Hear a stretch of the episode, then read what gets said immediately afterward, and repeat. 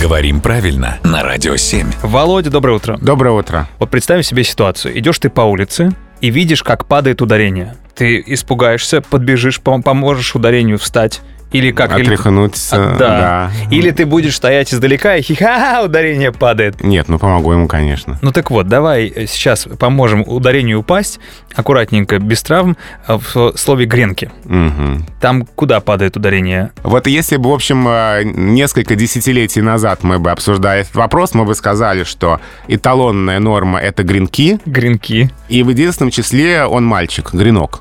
Ага. Один гринок.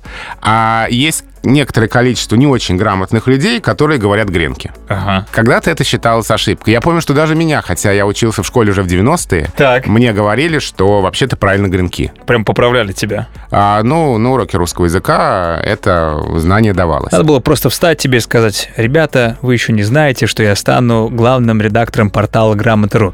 Извини, продолжай. Ну так вот, а, ударение гренки, которое когда-то запрещалось, Мгм. а, постепенно стало допустимым, а в наши дни уже и предпочтительным. Сейчас все наоборот. Сейчас а, предпочтительный вариант гренки.